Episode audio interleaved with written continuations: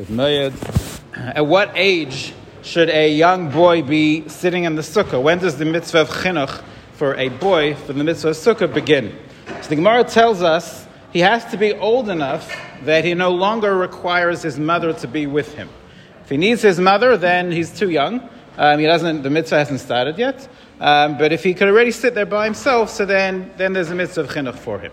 Now, presumably, if he needs his mother and his mother's not there, um, the issue is that he's mitzta'er, that he's, he's upset, that he's, uh, he's unhappy to be there without his mother. So, there's a very simple solution. Why don't we tell, her, tell the mother, go with your son into the sukkah?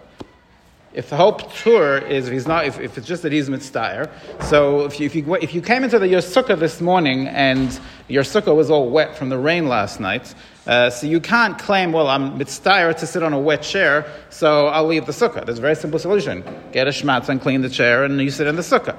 So if there's an easy way to avoid the issue of mitzta'er, you're supposed to do that. So why don't we tell the mother, listen, your child is mitzta'er, but really could be be'etzem, he could do this mitzvah already. There's not, it's not such a hard mitzvah to do. It's not a mitzvah that requires a lot of das, so he's maybe already of the age of chinuch. It happens to be he, he has a problem if you're not there, so you go with him. Now, if you'll say that, well, the mother maybe doesn't have a mitzvah of chinuch, but certainly if you hold that there's an isser to eat outside of the sukkah, that she has the chiyuv to make sure her son is not over that isser.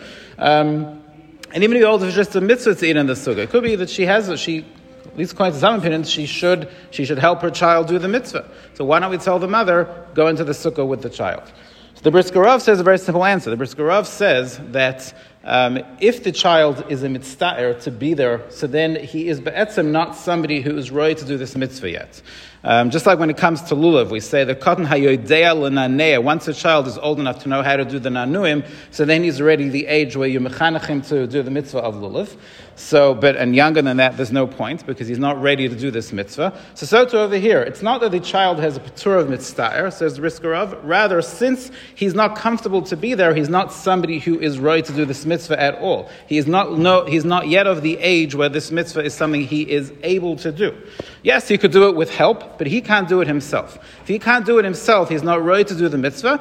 There are ways to help him, but that doesn't make him more right. Even if the mother would, would bring him in and he would be okay, but since he cannot do it by himself, he's not really right to do this mitzvah yet, and therefore the mitzvah of chinuch, the chiyuv of chinuch for this child would not yet begin. So there'll be no point in having the mother bring him in.